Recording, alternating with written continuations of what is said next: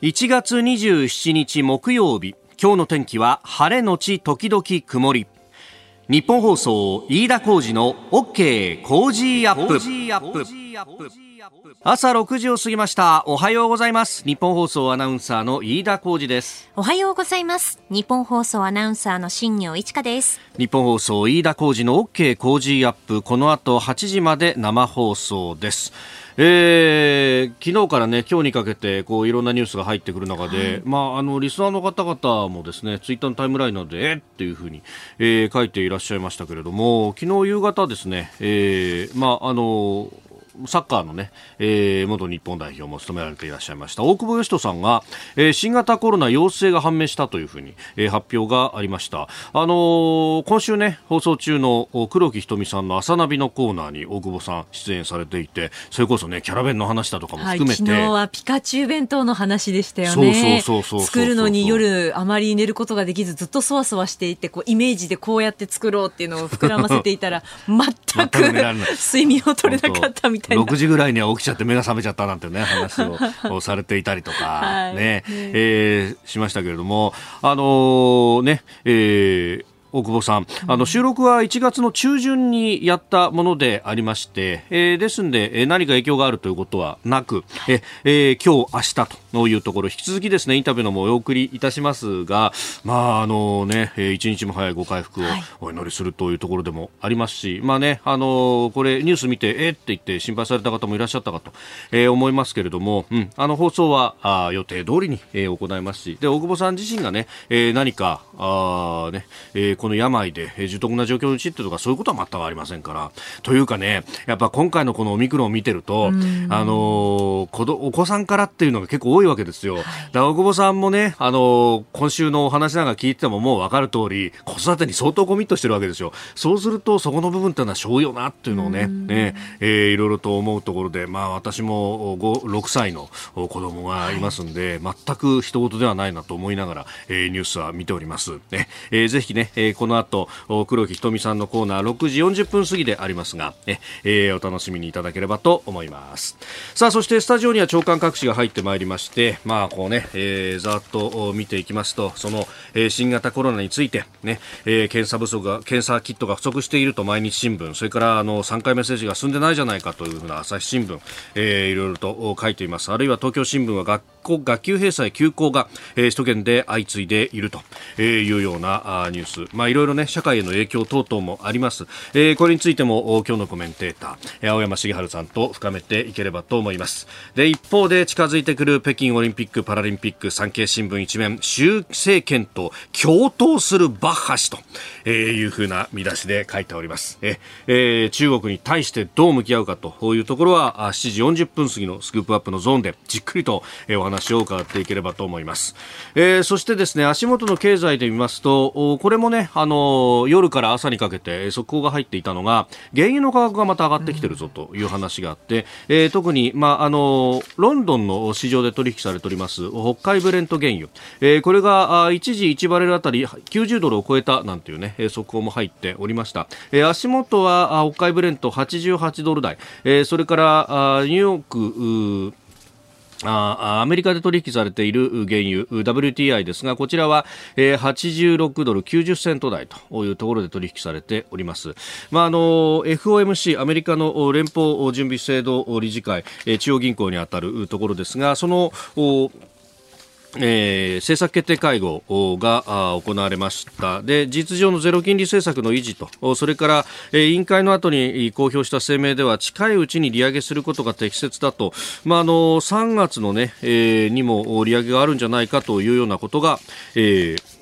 速報では流れております。まあ、そのあたりもあってですね、えー、ドル円相場、あの、日本とアメリカの間の金利差が広がるんじゃないかと。で、そうすると日本円を調達して、それをドルに変えて、えー、アメリカの国債で運用すると、それだけで、えー、儲けが出るんじゃないかと。で、その上リスクも国債ですから、えー、いきなり価値がゼロになるようなことはなかなかなかろうというようなことで、まあ、円キャリトレードと言いますけれども、まあ、この辺も念頭に置きながら、えー、為替も円安に触れてきております。1ドル今114円60 60銭付きでの取引と、えー、いうことになっております。でこの辺のね経済のことについてで、えー、気になる記事と言いますかあの朝日新聞のですね、えー、これ金融情報まあの相場のね取引情報が出ているところが10面11面にざっとこうね、うんはい、細かい文字であのいわゆる相場欄ってやつですよ、えー、出てそこの脇のところにですね、えー、経済気象台というまあこれはあの第一線で活躍している経済人や学者ら社外の筆者が執筆筆していると。だから必ずしも朝日の社論とは違うことが書いてあることが多いんですけれども今日はですね、えー、一文字義というあのこう義理の義というか義理と人情のあの義という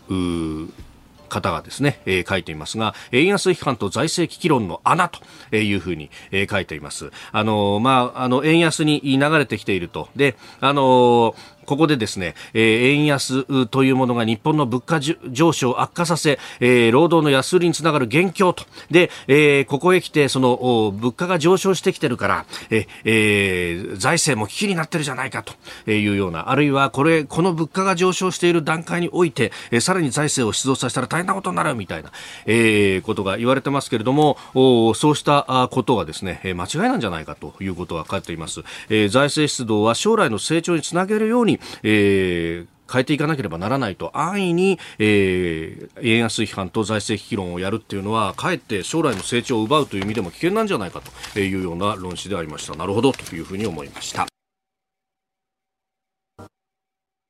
あなたの声を届けますリスナーズオピニオン、えー、ぜひメールやツイッターでご意見をお寄せください。今朝のコメンテーターは作家で自由民主党参議院議員の青山茂春さんです、えー、この後すぐ登場となります、えー、窓はあまずは、えー、佐渡の金銀山混ざっちゃいました、えー、ユネスコへの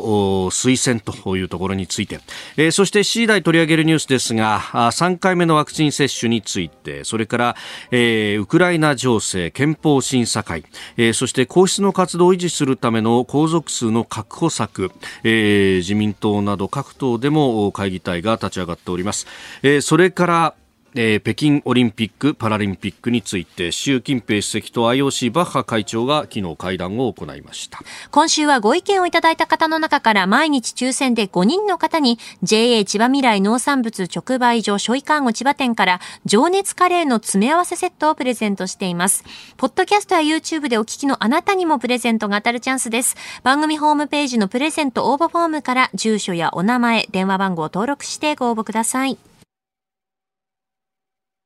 えー、この時間からコメンテーターの方々ご登場です、えー、今朝は作家で自由民主党参議院議員青山茂春さんです。青山さんおはようございます。おはようございます。おはようございます、えー、そして明けましておめでとうございます。あ明けましておめでとうございます。改めまして。お願いいたします。ずいぶんもう明けましたけど。そうですよね、はい、もう国会も始まって久しいしというところで。そうなんですよね。いやいやすみません、はい、忙しい中ありがとうございます。いえいえこちらこそ光栄です、あの今日は8時までお付き合いいただきます。まずは、えー、佐渡金銀山、えー、ユネスコへのね世界文化遺産登録を目指してその政府の推薦というところ。すでに文化審議会からはこれを推薦すべきだということは出ていて、まあ、それを、まあ、日本政府総合的に判断するんだということになってております。まあ、去年の末にはね、えー、事実上これを見送るんだというような報道もあったりもしましたが、はい、山さん、今現状ってどうなってますか？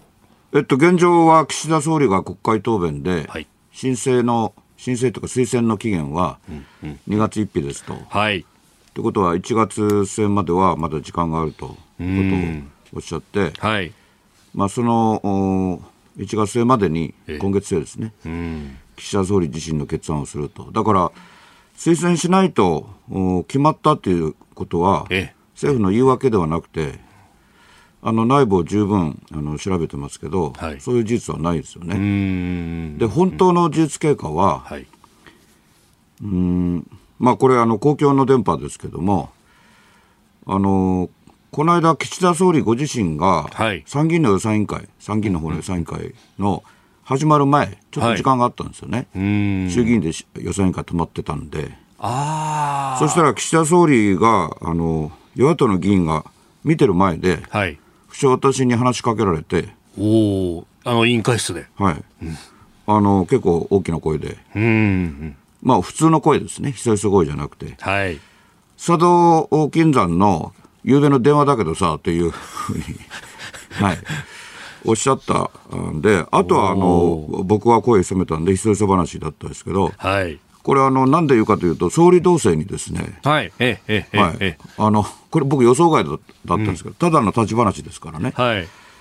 あの総理同棲にも出たんで、もうあの一部を明らかにすると、うん、まあ、ずっと総理にも直接交渉してて、はい、あの僕が申し上げてるのはあ、文化庁の審議会がね、今、はい、飯田あこうちゃん、すみません、公共ですからね、飯田こうちゃんアナウンサーが 言ってくれた通り、あの政府機関の、政府の一部の文化庁の、はい、それも法に基づく文化審議会が推薦を決めてるんで、はい、これ、推薦したら当たり前なんですよね。それを政府自ら覆すようでは、一貫性がないわけですよね。えーで、なぜ推薦しないのか、その推薦しないとすると、当然、韓国が、まあ、あ不合理な、はい、あ主張をしていることを認めることになりますよと、だから推薦してくださいってことを、うんうん、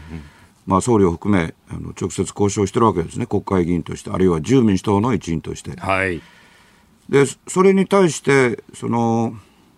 まあ、政府全体ではなくて、少なくとも私が責任、うん、私の責任で理解している岸田総理の考えは、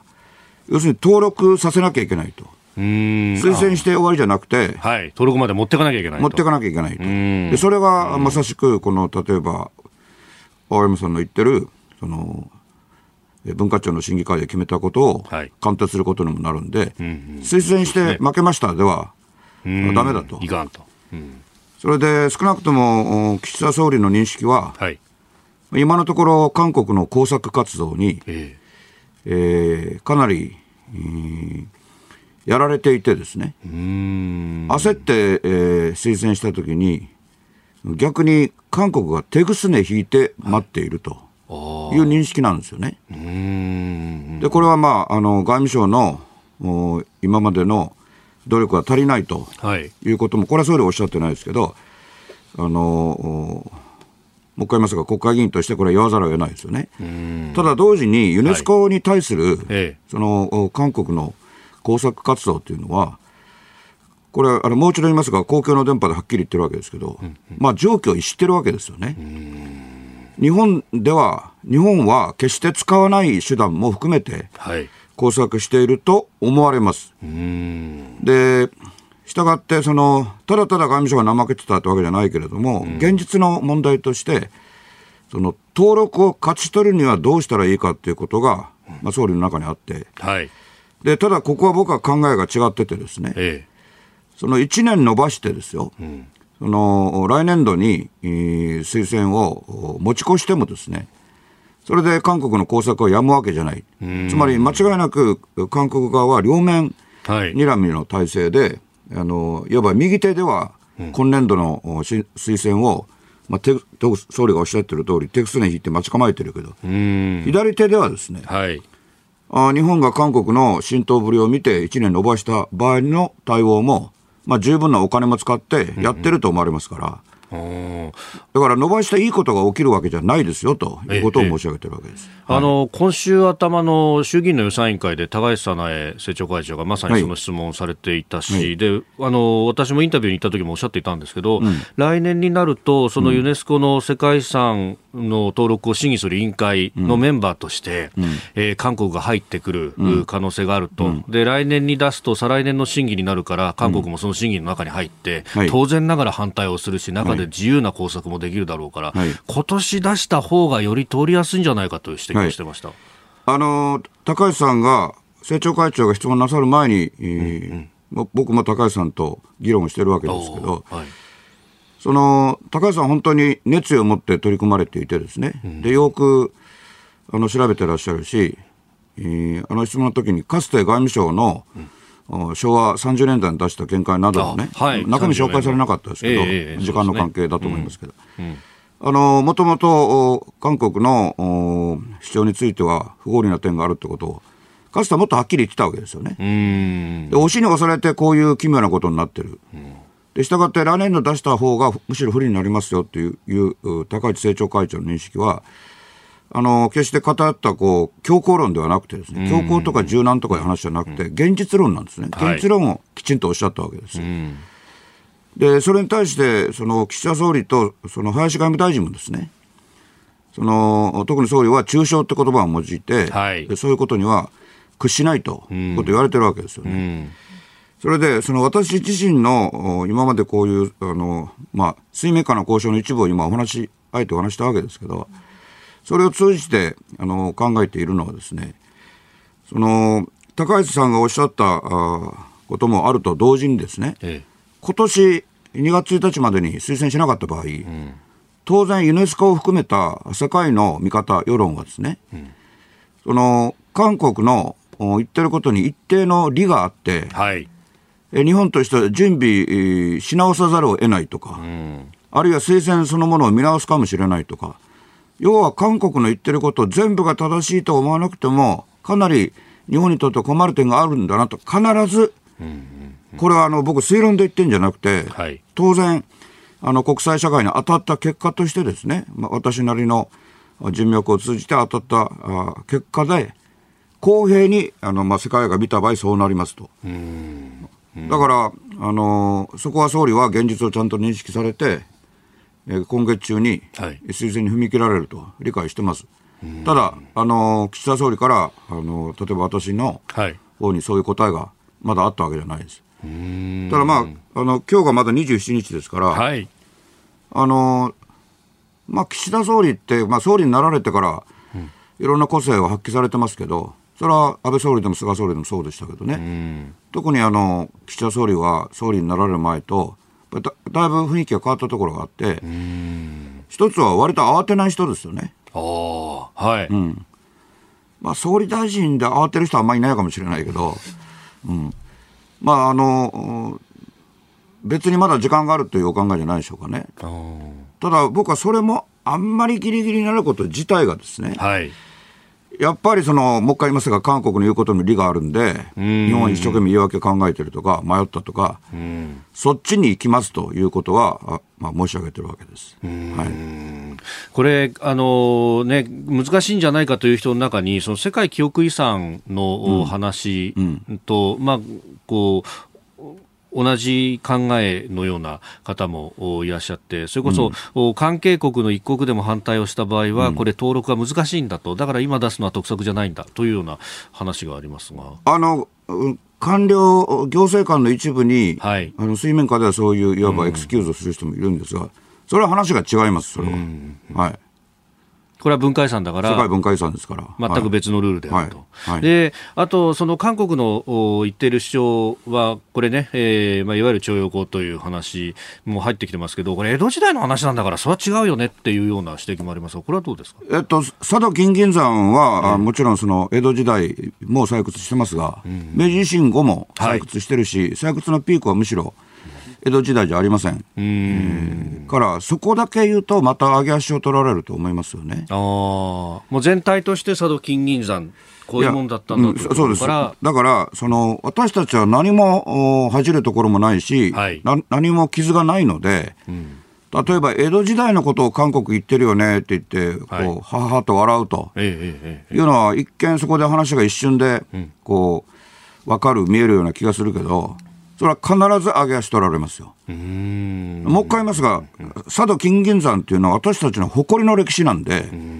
だから真正面から全部事実をそのまま出せばいいんですよ。明治以降も採掘してますから。それから、その、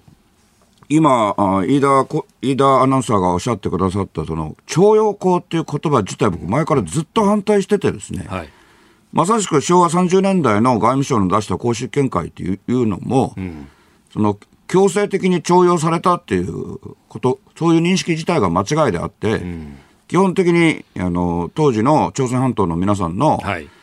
自由意志に基づくものが少なくとも多かったと、圧倒的に多かったと、うん、はい。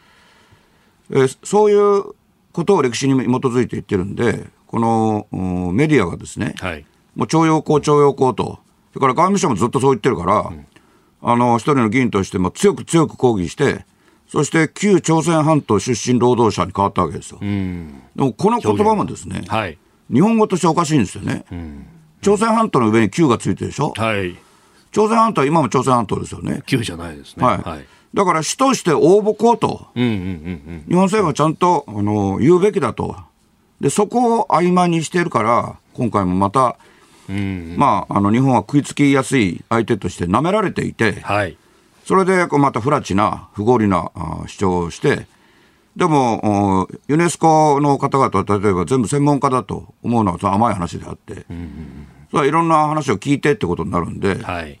あの上手に言ったり、声が大きかったり、あるいは、うん、その利益になったりすると、はい、歪むことがある。で、これは、ユネスコを何か非難して言ってんじゃなくて、これ国際社会の常識なんですよ。綺麗事で見ちゃだめです。世界文化遺産だから全部綺麗な話であって、はい、何事も美しく整って綺麗に進んでいくんだっていうこと自体が、うん。うん、あの国際社会だけじゃなくて人間社会が分かってないってことですからね、はい、国連というと何か綺麗で崇高なものというようなイメージがこれ、えー、僕も学校でそう教わって、はい、現実に国連に行き、うん、あの国連に対していろんな交渉をしその経験からすると、はい、それはむしろそうやってあの思う方が浅はかなんであのそっちが美しくて正しくて現実の国連は見にくいそれが違うんですよ。同じ人間のやってることですから、はい、しかも一番のせめぎ合いの場ですから、はい。えー、まずは佐渡金銀山ユネスコへの推薦と世界文化遺産についてのお話でした。今日も8時までお付き合いいただきます。よろしくお願いします。よろしくお願いしますここでポッドキャスト YouTube でお聞きのあなたにお知らせです。ラジオ局ニッポン放送飯田浩司の OK コージーアップ週末増刊号を毎週土曜日の午後に配信しています。1週間のニュースの振り返りそしてこれからのニュースの予定さらに今週の株式市場のまとめと来週の見通しについてお伝えしています。後半には Cozy up コメンテーターがゲストと対談するコーナー。今月は経済学者の飯田康之さんとビジネスコンサルタントの三枝理恵子さん登場です。週末もぜひチェックしてください。1月27日木曜日。時刻は朝7時を過ぎました。改めましておはようございます。日本放送アナウンサーの飯田浩二です。おはようございます。日本放送アナウンサーの新業一華です。あなたと一緒にニュースを考える飯田浩二の OK 工事アップ。7時台もコメンテーターの方々とニュースを掘り下げます、えー、今朝は作家で自由民主党参議院議員青山茂春さんです。改めましておはようございます。おはようございます。よろしくお願いします青山さんには番組エンディングまでお付き合いいただきます、はい、では7時台最初に取り上げるニュースはこちらです。岸田総理3回目のワクチン接種加速へメッセージを投稿。岸田総理大臣は昨日新型コロナウイルスワクチンの3回目接種にモデルナ社製の活用を国民に呼びかけるビデオメッセージをツイッターの総理官邸アカウントに投稿しワクチンの種類よりもスピードを優先していただくようお願いすると呼びかけました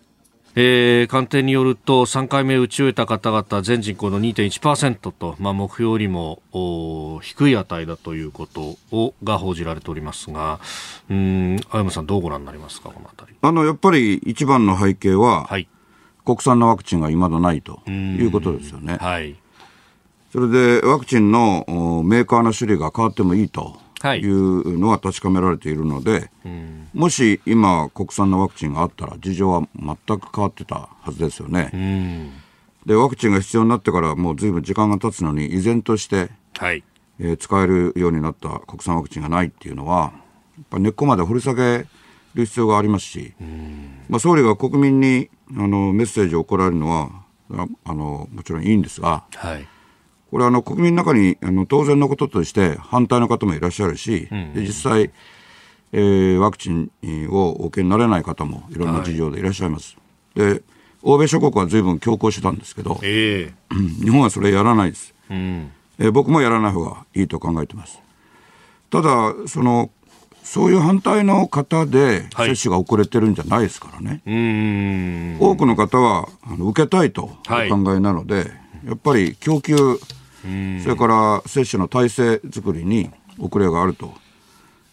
私自身も含めて謙虚に考えるべきで、はい、まだ接種券も来ないじゃないかというようなね、うん、あの声もメールやツイッターでもいただきます。現実ね、さっきあの飯田アナと話してたけど、僕らもまだ来てないですよね。はい、だからそれはでもね、はい、あのそういう作業が遅れてるというよりは、はい、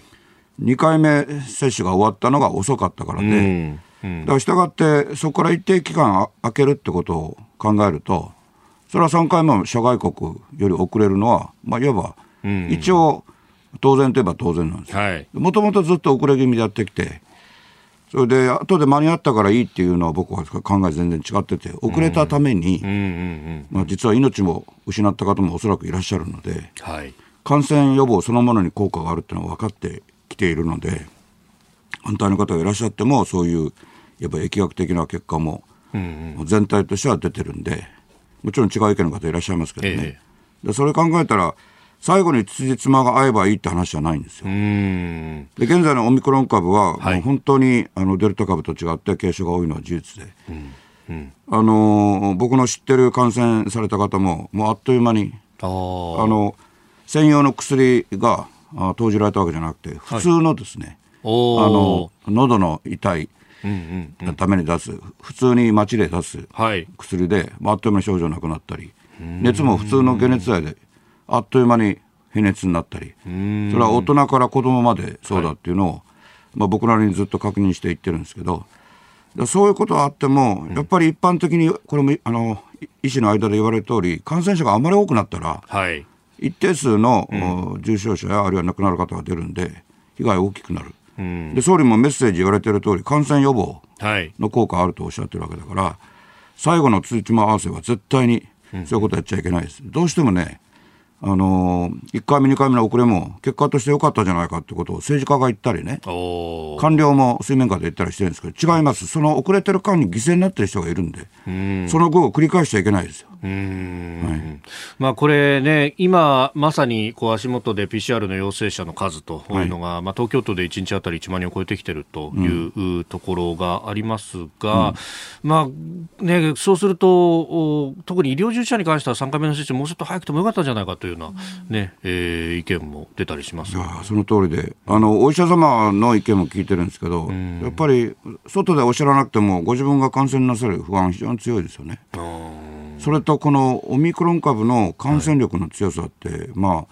ああの昨日も知事さんもいらっしゃったんですけど、はい、もう想像を超えてますと、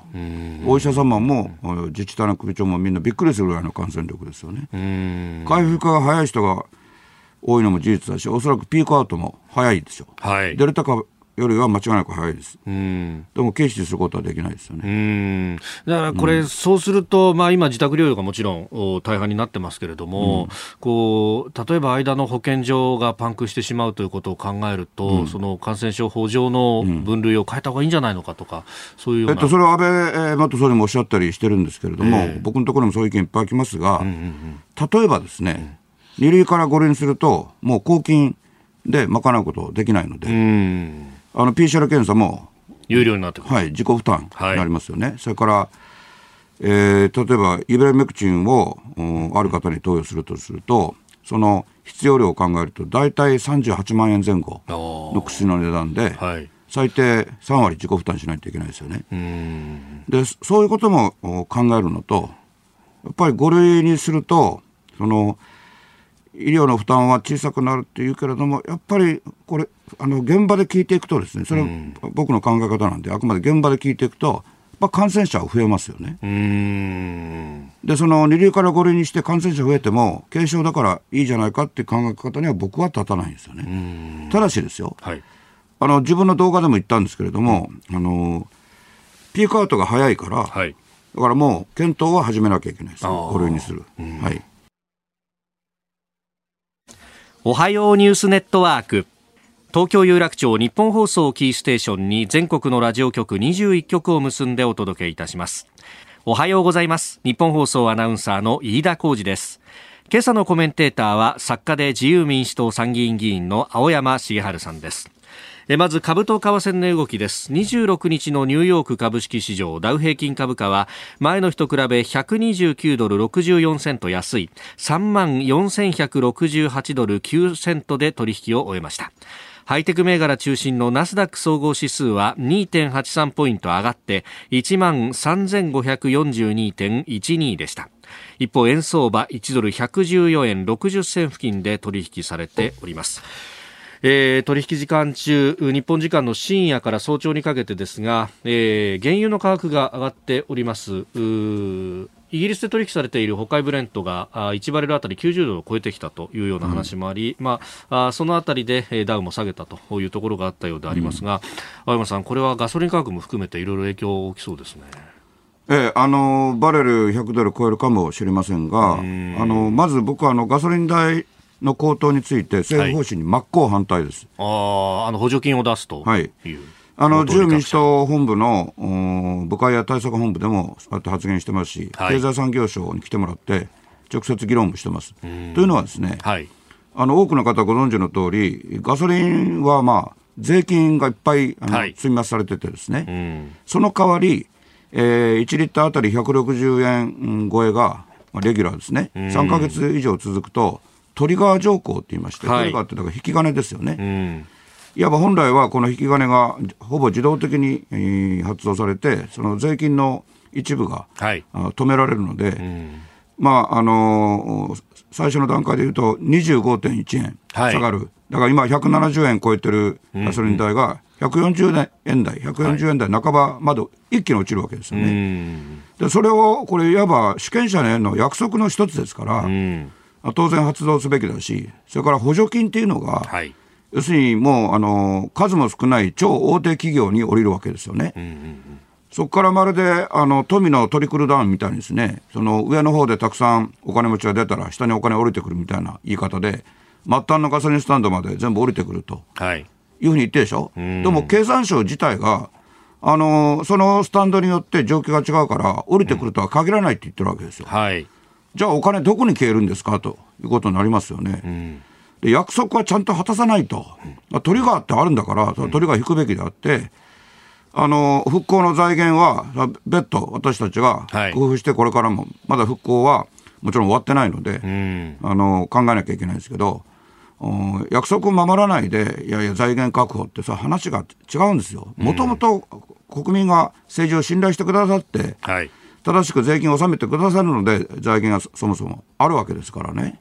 はい、うん。えー、2011年の,、ね、あの東日本大震災の復興財源に使うんだということでそのトリガー条項は凍結ということになっていてこれ法律を変えて、はい、そのトリガー条項は復活させないといけないということですよね。うん。うん、はい、は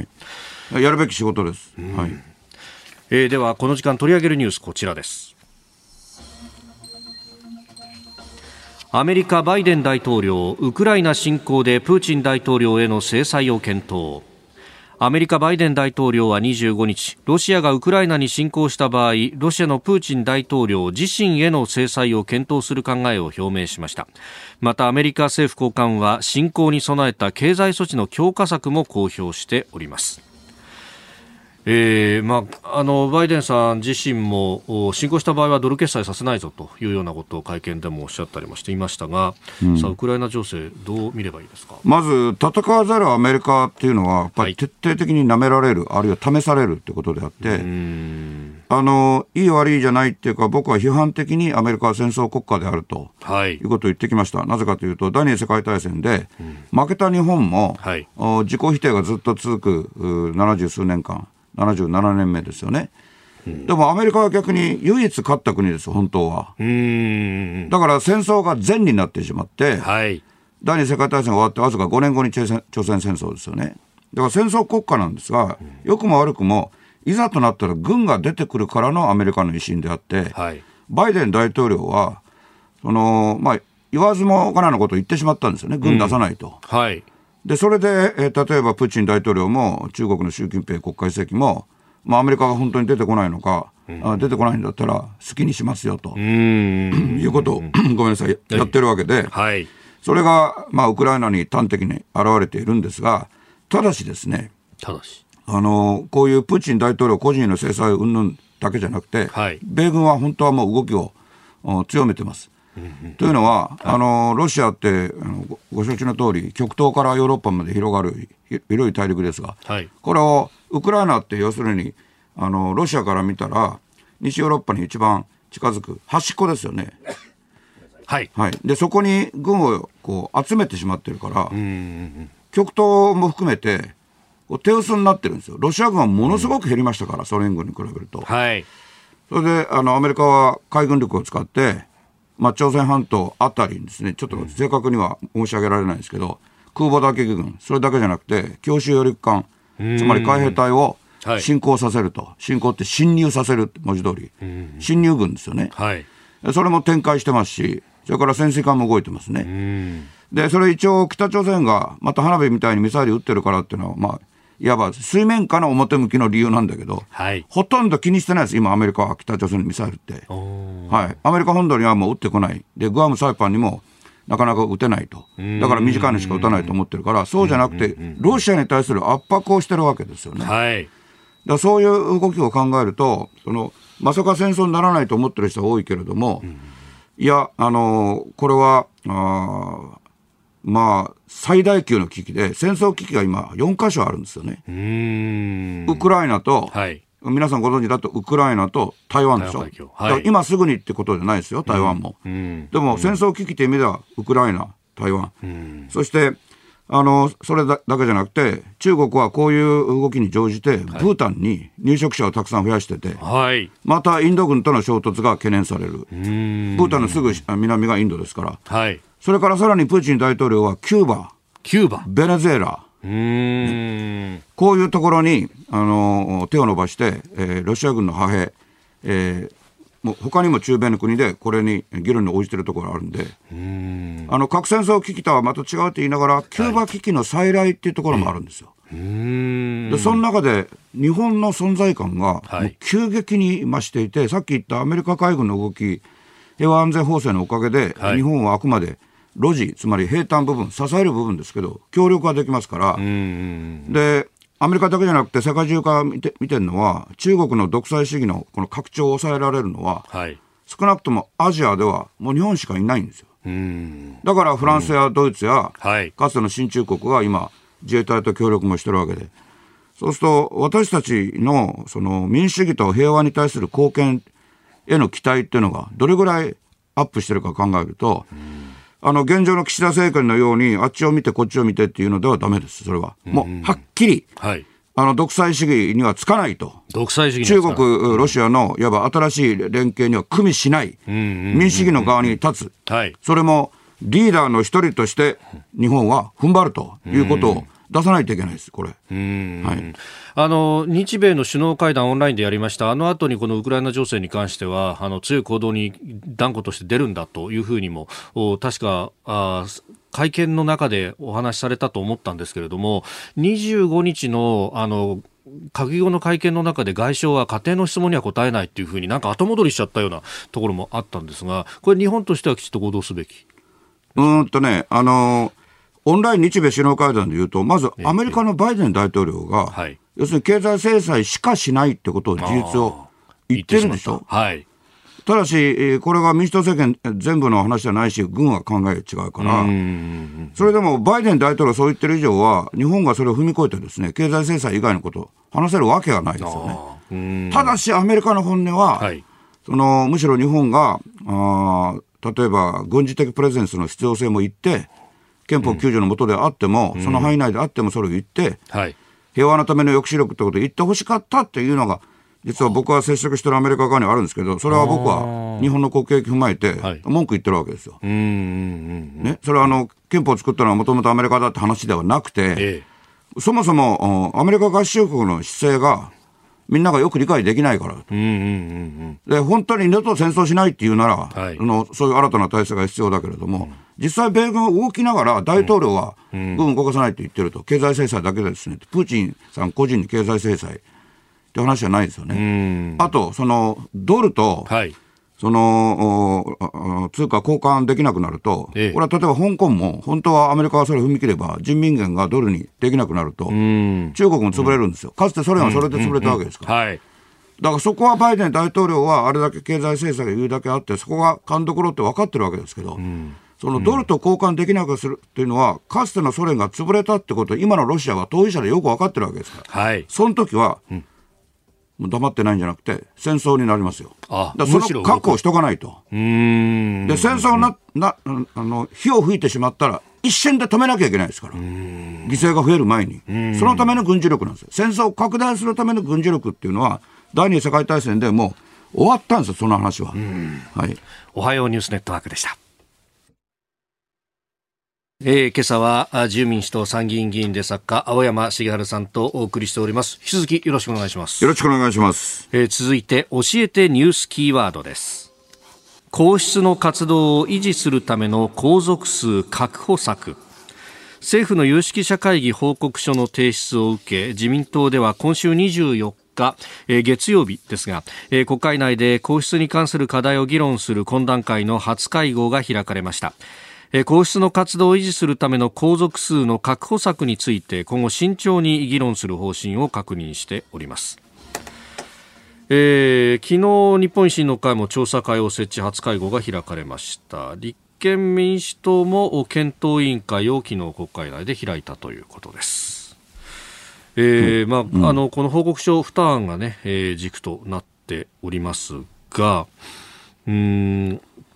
ちょっとね、まあはい今のところを、僕からのお願いとして、ええ、あの日本放送、僕の信頼する日本放送も含めてですね、うん、メディアにまさしく、ここはちゃんと事実に基づいて見直してほしいんですが、はい、負担じゃないですよ。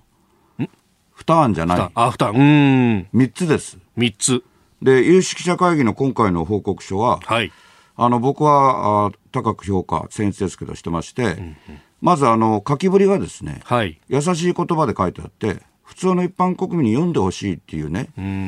あの意図がはっきり志が感じられるんですよね。はい、でそこにこの今飯田アナが言ってくれた2案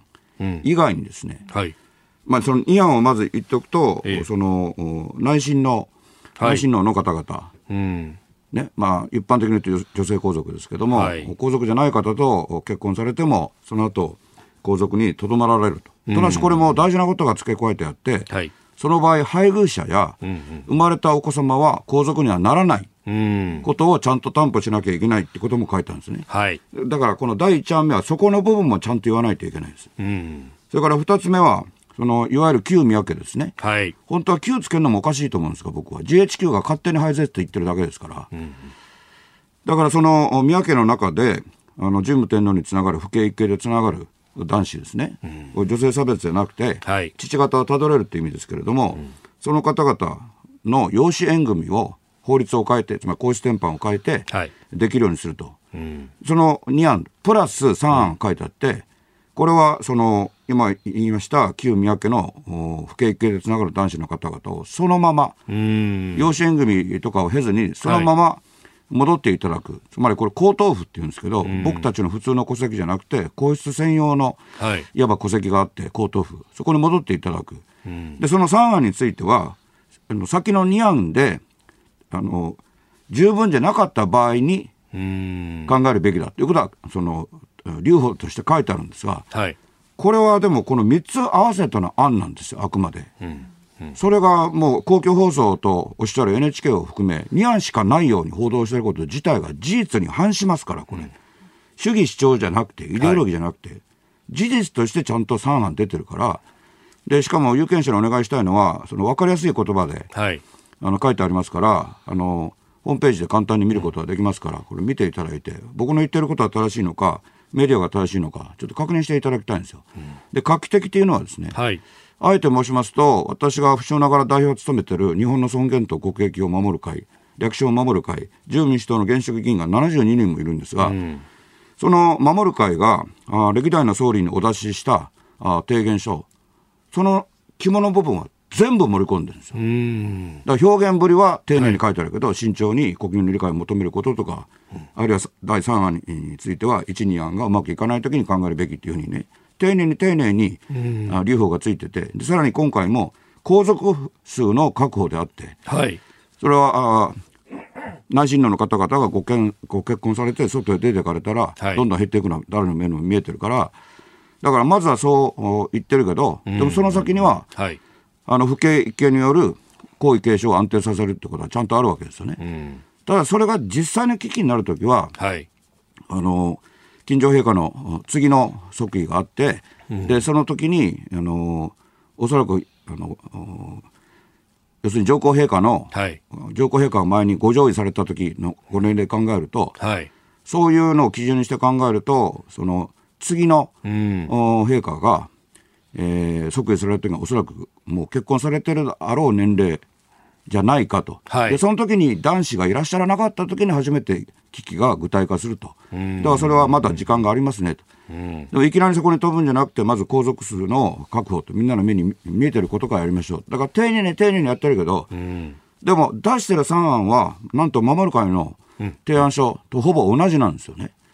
だそれは画期的で小泉政権の時と真逆ですから、これも報告書を読んでいただきたいんですけど、あのそんなに長すぎないし、はい、読んでいただきたいんですが、小泉政権の時の有識者会議は、はい、逆に旧宮家って言ったって何十年も経ってるから、うん。うん、もうこれだめだと、うん、国民に一度も聞かないで、ね、うん、政府としてちゃんと公式にちゃんとメディアは聞いてても、はい、しかしメディアは聞いてるって言ったって予備知識ないまま聞いてるわけですから。でそういう曖昧なことに基づいて、旧見分けていったって国民支持されないってことを勝手に断定して、報告書が出たんですが、それ全部ひっくり返して、その、いや、あの、国民に支持を、あるいは理解を得ることは可能であると。だからこそ余計丁寧に議論しましょうになってるんで、その全体として、まず、それを全体としてちゃんと報道すべきで、事実のまんま。その上で国民世論に聞くべきです。うん、もう入り口から、はい、その報告書の中身をはっきりと、うん勝手に割愛して報道するっていうのは、報道機関の自殺行為だと思います。記者18年9ヶ月務めた立場からも、はい、僕記者時代だったらこれ絶対抵抗しますね。あんな嘘字書いたらダメだと。3つ案出てるんですからって。はい。キャップやデスクとどんな対立しても絶対それやったと思うんですよ。なぜ現場の記者がもっと言わないんでしょうか。はい。お送りしております。OK 工事アップ。お相手私日本放送アナウンサー飯田浩二と。新業一華がお送りしています。今朝のコメンテーターは作家で自由民主党参議院議員青山茂春さんです。引き続きよろしくお願いします。よろしくお願いします。続いてここだけニューススクープアップです。この時間最後のニュースをスクープアップ。中国習近平国家主席 IOC バッハ会長と会談。北京大会成功に自信示す中国の習近平国家主席は25日午後来月4日の北京オリンピック開幕を前にして IOC のバッハ会長と北京市内で会談しました。会談の中で習主席は大会の開催に向けた準備はすべて整っており予定通り順調に開催できると述べております。北京市内の公園にバッハ会長の銅像まで設置されたそうでございます。これひどすぎますよね、あの今年の最悪ニュース、ワースト10に入ることも間違いないんじゃないですか。これからどっかで戦争起きても、はい、このオリンピックを汚すという意味では、IOC のトップ自らがね、はい、要するにオリンピックを政治宣伝に使ってるわけですよね。えーえー、それも国としての政治宣伝は、実はまあいろんな意味で、各国ともそういう面はあるけれども、はい、習近平国家主席の個人宣伝ですよね。うん、はいあの秋の中国共産党大会に向けた、それでですね、はい、あの下手くそながらアルペンスキーの競技を長年やってきてですね、今もあの、ね、30回とか階段駆け下りるのも、はい、まあ、駆け上るのも含めて、まあ、はっきりとスキーのためなんですよ。そうすると、例えば人工降雪機って初期の段階からよくしてますが、すごく良くなったけど、はい、原理は同じで、水を凍らせて、はい、細かく砕いて、うん吹き出すだけなんですよ。で、北京のあたりっていうのは、非常に特徴のある場所で、はいまず水基金と言っていい、普段から。そうですよね。水が足りないんですよ。はい、で実は中国はあれほど大きい川があるのに水が足りない国で有名なんですけど、うんうん、そして冬はものすごく寒いです、はい。ね、寒いけど雪全然降らないんですよ、うん、だ結果はどうなるかというとその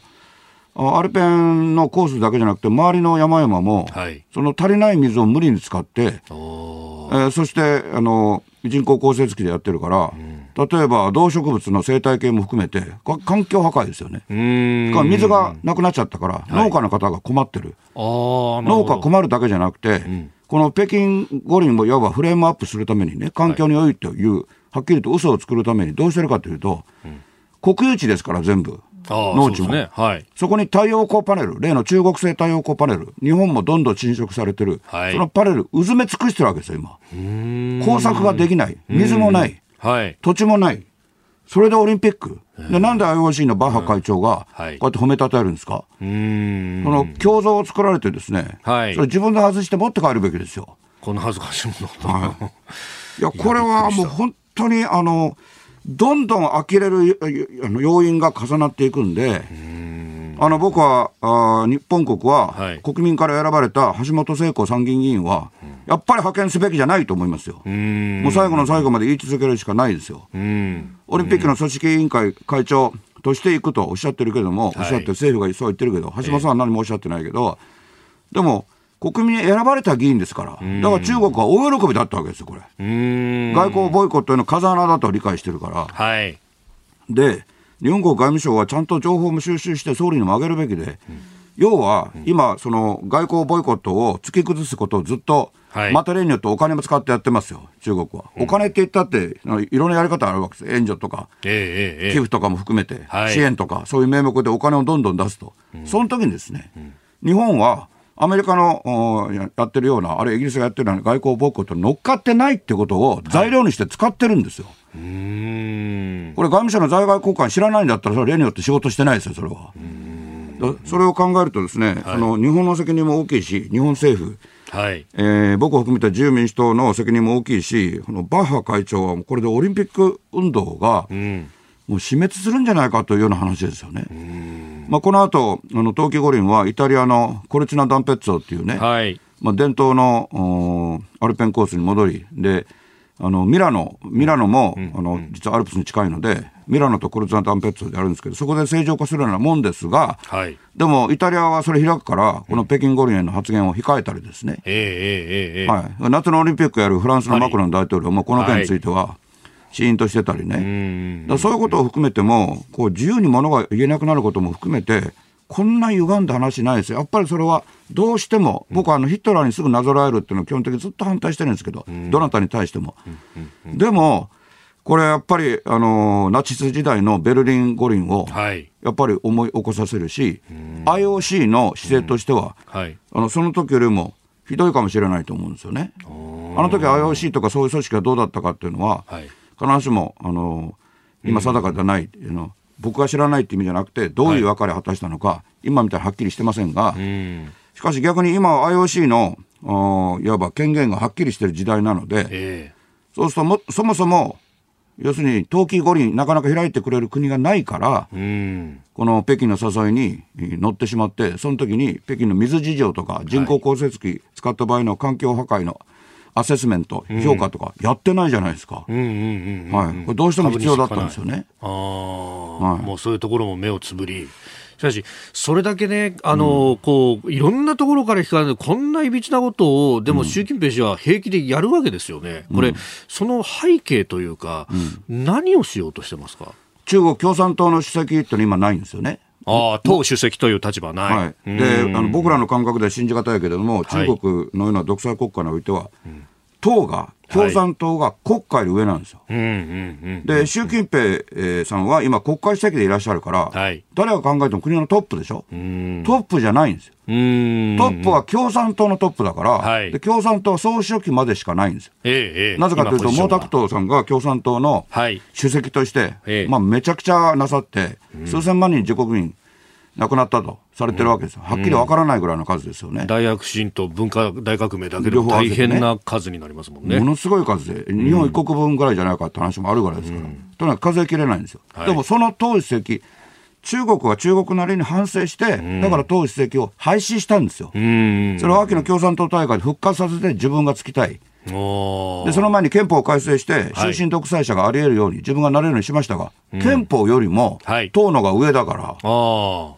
い、だからその共産党主席って無理なことをするためには、江沢民元国家主席とか、あるいは胡錦涛国家主席、はい、今の経済の基礎を作ったのは、例えば胡錦涛国家主席の10年ですよね。でも、中国を GDP 世界2位に押し上げながら、はい、10年の人気切れでちゃんとお辞めになったわけですよ。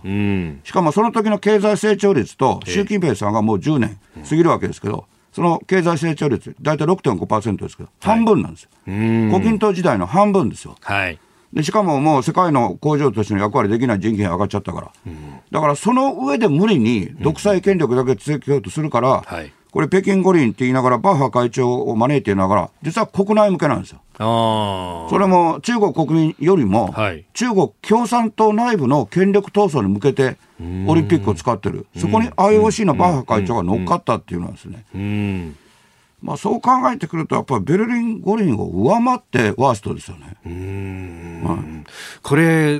どうなんですか、あの権力基盤がもうすでに固まったっていうような報道もありますが、そんなことは全くない、えー、だから習近平国家主席ご自身も、最後の最後では、例えば共産党の総書記に甘んじて、その代わり任期切れ10年になりますけど、それを超えて人気確保しようとする、挙に出る可能性はありますよ。それだったら通っちゃうんじゃないか。でも、党主席にこだわったら、失脚する恐れ。あはい、十分あります。その5年延ばしだけをやったら、これ、即座にレームダック化するんじゃないかっていうような指摘もありますよね、はいうん、だから、終身でいくしかないって、だから、終身でいくしかない。今の中国共産党、特に習近平国家主席は、独裁主義が民主主義より上なんだと、ね、ずっと言ってるでしょ、はい、例えばね、はい、独裁主義だと、習近平国家主席はここまでになるときに、幼稚園の運動会行ったりね、盆踊り、あの、日本の盆踊りじゃないけど、いわば中国にあるようなそういう伝統行事に参加する必要なかったでしょ、はい、でも日本の政治家だったら、普通は僕はしませんけど、幼稚園の運動会行ったり、盆踊りに参加したりするでしょ、うん、手間かかるんですよね、はい、だから常に反対意見と協議しなきゃいけないけど、何でもすぐに決められる、すごいだろ、すごいだろって言ってるけど、最大の欠点は独裁者に全部左右されてしまうってことで、それを煮詰めたようなものが、それで人工域にしたようなものが北京五輪ですから、まあ、選手が気の毒ですよ。どれほど努力してきて、その発揮の場が4年に1回しかなんのにないのに、ここだっていうのは、だから、JOC も含めて、ROC の在り方、やっぱりあの人類の希望の一つなんで、スポーツを通じて人間を高めるっていうのは、もう本当にここで。えー、再出発しないといけないですよね。北京オリンピック、パラリンピック、そして中国情勢というところをお話しいただきました。このコーナー含めて、ラジコタイムフリー、ポッドキャスト、YouTube でも配信していきます。番組ホームページご覧ください。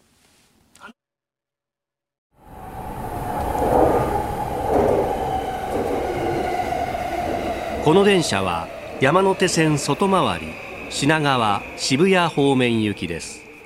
次は有楽町有楽町お出口は左側です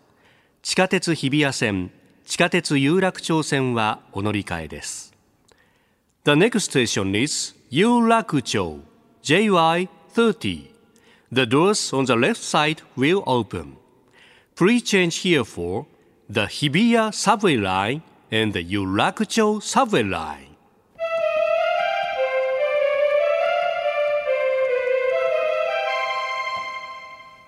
本日も特別列車有楽町感動線工事号にご乗車いただきまして誠にありがとうございます。社長を担当いたします立法放送の飯田浩二でございます。このプログラムは有楽町発朝6時からの生放送、到着予定時間は8時を予定しております。お客様にご案内いたします。赤坂、六本木、浜松町、半蔵門には停車いたしません。えー、繰り返しますが、有楽町の日本放送でございます。どうぞお間違いのないようにご注意ください。特に渋谷方面へのお間違い大変多くなっております。ご注意くださいませ。それでは車内のご案内を申し上げます。はい。同じく担当いたします。日本放送の新業一華です。お弁当、お茶、コーヒーはいかがでしょうか？最初にこの期間番組にご乗車いただいたお客様には抽選で千葉県の特産品情熱カレーが毎日プレゼントとなります。皆さんにチャンスがありますので、ふるってご参加ください。そして、この期間は社内にスペシャルなゲストの方をお招きします。自由民主党の高市早苗政調会長です。とっっておきのお話をぜひお土産にどうぞ。さらに、連日登場のコメンテーターの皆さんは、月曜日、須田慎一郎さん、火曜日、峰村健二さん、水曜日、高橋洋一さん、木曜日、青山茂春さん、そして金曜日は三宅邦彦さん、外交、経済、オミクロン対策、各界のエキスパートの皆さんを取り揃えてお送りいたします。改めまして、ご乗車のお客様に重ねてのお願いでございます。ただいま2ヶ月に一度のラジオの特別警戒を実施中でございます。特に1都3県にお住まいで、え、まあ、周りの皆様に何か、あ不審と言いますか、何と言いますか、アンケート的なものが届いていらっしゃるようであれば、まあ、細かくは申し上げませんが、一つご配慮のほどよろしくお願いいたします。平日、月曜から金曜の朝6時から8時の2時間。ニッポン放送の飯田浩司の OK コージーアップとお書き添えください。ご乗車の皆様の何卒ご協力を一つよろしくお願い申し上げます。特別列車有楽町感動線工事号、まもなく定時で予定通り有楽町を発車いたします。それでは出発進行ドア閉まりますご注意ください。